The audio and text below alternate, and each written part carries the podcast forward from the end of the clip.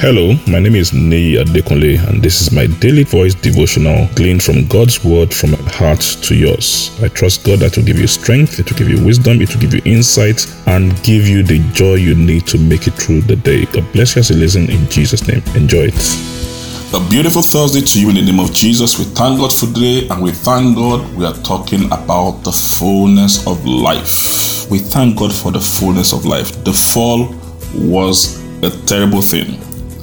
The fall reduced man to be as low as dust. But Christ came to change all that. The fall literally emptied us of life, emptied mankind of life, and man has been longing for that life ever since. Longing for that life has been on the quest of that life in different things, but nothing satisfied. Then Jesus came and made this offer. The Bible says in the book of John, the Gospel of John, chapter 10, verse 10, the Gospel of John, chapter 10, verse 10, in the Good News translation, Good News translation, Jesus says this The thief comes only in order to steal, to kill, and to destroy.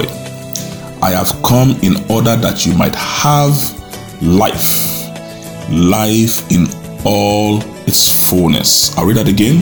The thief comes only in order to steal, kill, and destroy. I have come in order that you might have life, life in all its fullness. That is what Jesus came to offer. What the fall came to do was this the fall literally stole the life of God out of us, destroyed the heritage of man, and literally killed him. Not kill in the sense that he died and he was no longer in existence, we said that before. But he just made him a victim. The life was gone, empty, meaningless. But Jesus came to offer life. Not just life, not just, oh, I'm living and walking around, I'm in existence. Life in all its fullness. Sons and daughters of God, heirs of God, joint heirs of Christ. He lifted us up made us sit together with him in heavenly places. Incidentally, the life that Jesus offered us, believe me, is greater than the life that Adam had. Why? Jesus is God in the flesh. He was known as the Word of God. The Word became flesh, dwelt in us. And He gave us His very Spirit, His very life. That life is called Zoe. Zoe, the very life flowing through God, the very life of Christ, the very life of the Spirit. That is what we have. That is the life of the second Adam. The Bible says in First Corinthians chapter 15, I think verse 45, he said, For the, the first Adam was a living soul. He said, But the last Adam was a life giving spirit.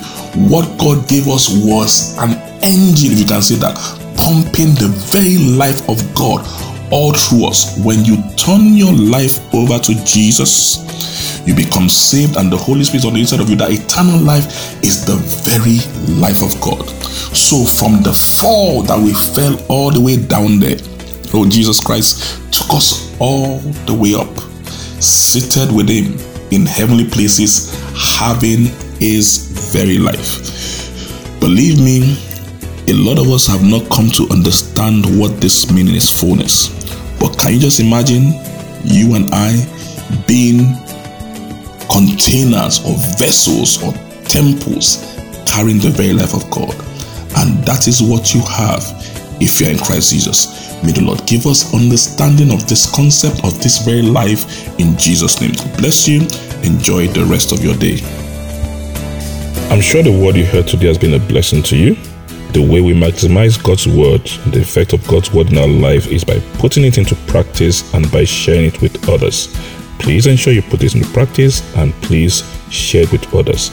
And I trust God that the full benefit of the word be seen in your life in Jesus' name. Thank you very much and have a wonderful day.